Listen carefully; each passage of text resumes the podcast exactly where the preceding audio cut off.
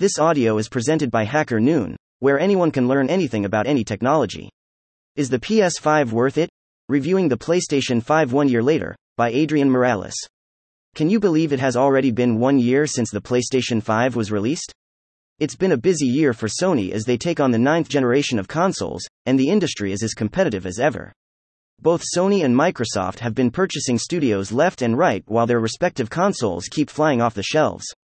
Unfortunately, it's still really difficult, if not almost impossible, to find a P S five in stock, both online and in person. I get it. FOMO sucks, and the old P S four is starting to lose the luster it once had. But let's reflect on the current state of P S five one year later and ask, is the P S five worth it? Are the new P S five features worth it? The P S five was quite the leap forward in graphical capabilities. four K T Vs have increasingly found themselves inside more homes, and Sony knew that a big jump in horsepower would be necessary for this generation. On top of that, more gamers are asking for sixty F P S support after multiple years of thirty F P S being the default, in favor of high-quality visuals. Console gaming has always been a balancing act of great visuals or smooth gameplay. With P S five, however, Sony says you can have your cake and eat it too with both smooth gameplay and next-generation graphics thanks to the cutting-edge A M D Zen two and R D N A two C P U and graphics card.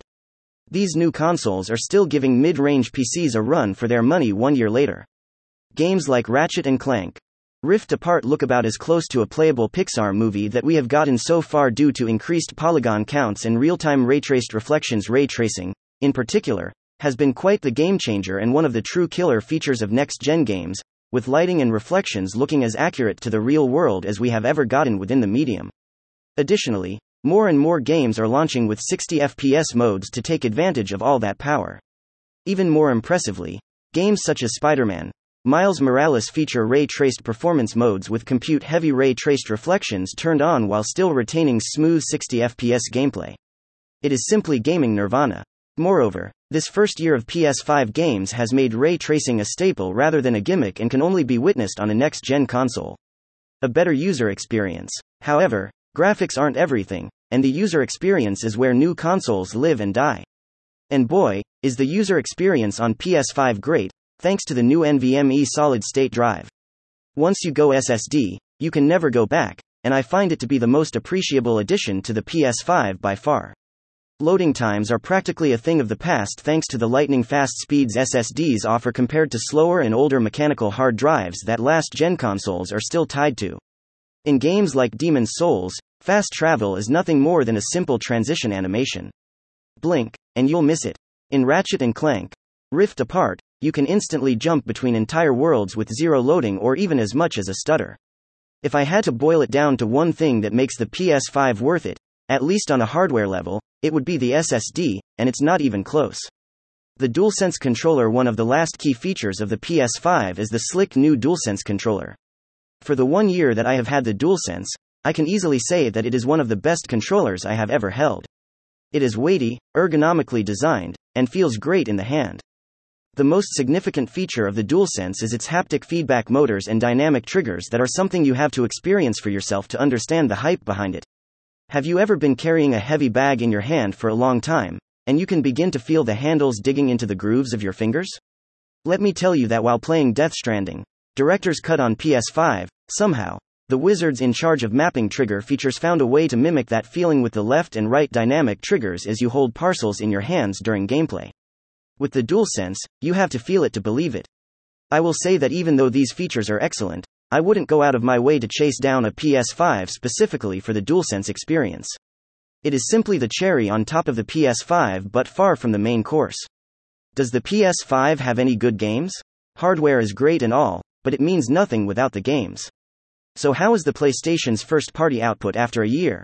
Currently, the only games playable exclusively on P S five are Demon's Souls, Astro's Playroom, Returnal, Ratchet and Clank, Rift Apart, Marvel's Spider-Man Remastered, Destruction All-Stars. I would say this is a great start compared to P S four's launch year lineup, which by most accounts was a flop. Does anyone remember Knack? It's also worth mentioning the tremendous critical acclaim for all of these games.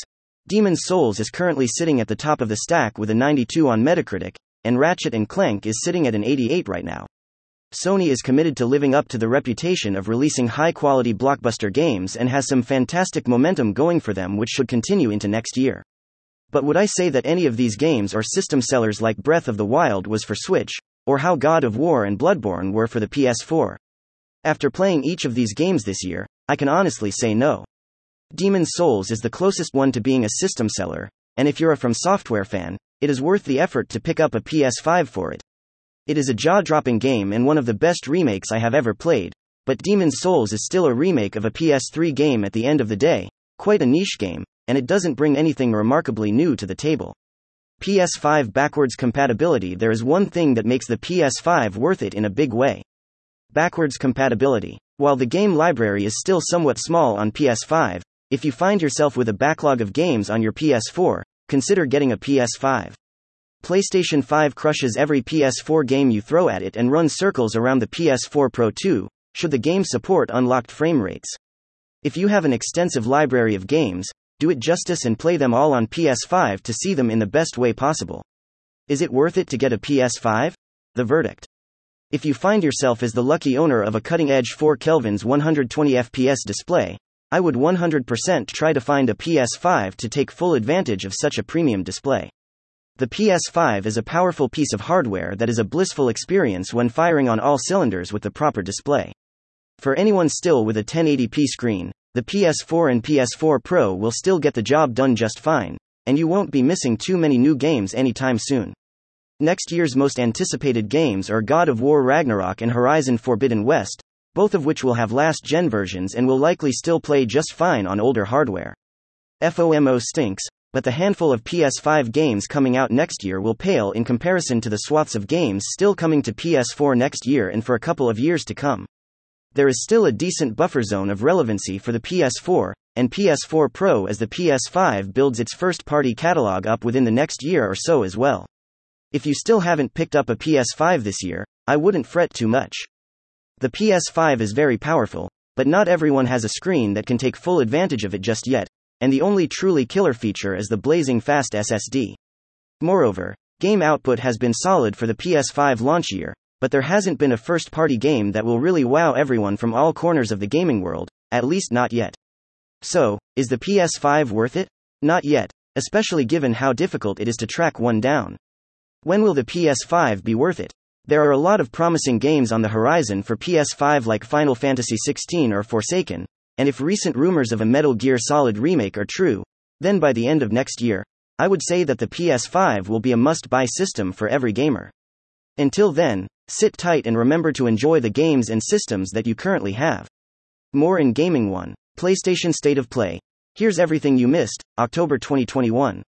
two. P C Gaming Accessories and Peripherals, a Starter's Guide. three.